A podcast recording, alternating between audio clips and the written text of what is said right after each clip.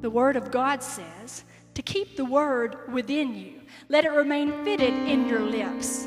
Uh, so I like to take authority over my mind sometimes and let the word remain fitted in my lips. In Jesus' name, I say I take captive every thought and make it obedient to Christ. I cast down imaginations and every high thing that exalts itself against the word of my Father God. I gird up the loins of my mind. I have a pure mind. I have a sound mind. I have the mind of Christ. I'm spiritually minded. I'm not carnally minded. I have my mind set on what the Spirit desires. Great peace I have because I love the Word, and nothing offends me, moves me, or causes me to stumble.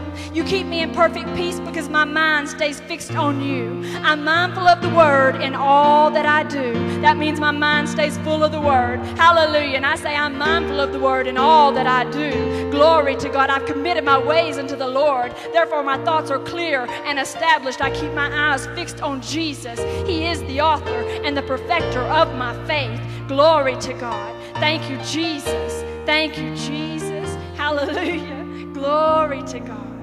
Thank you, Jesus. Thank you, my Lord Jesus. I love you.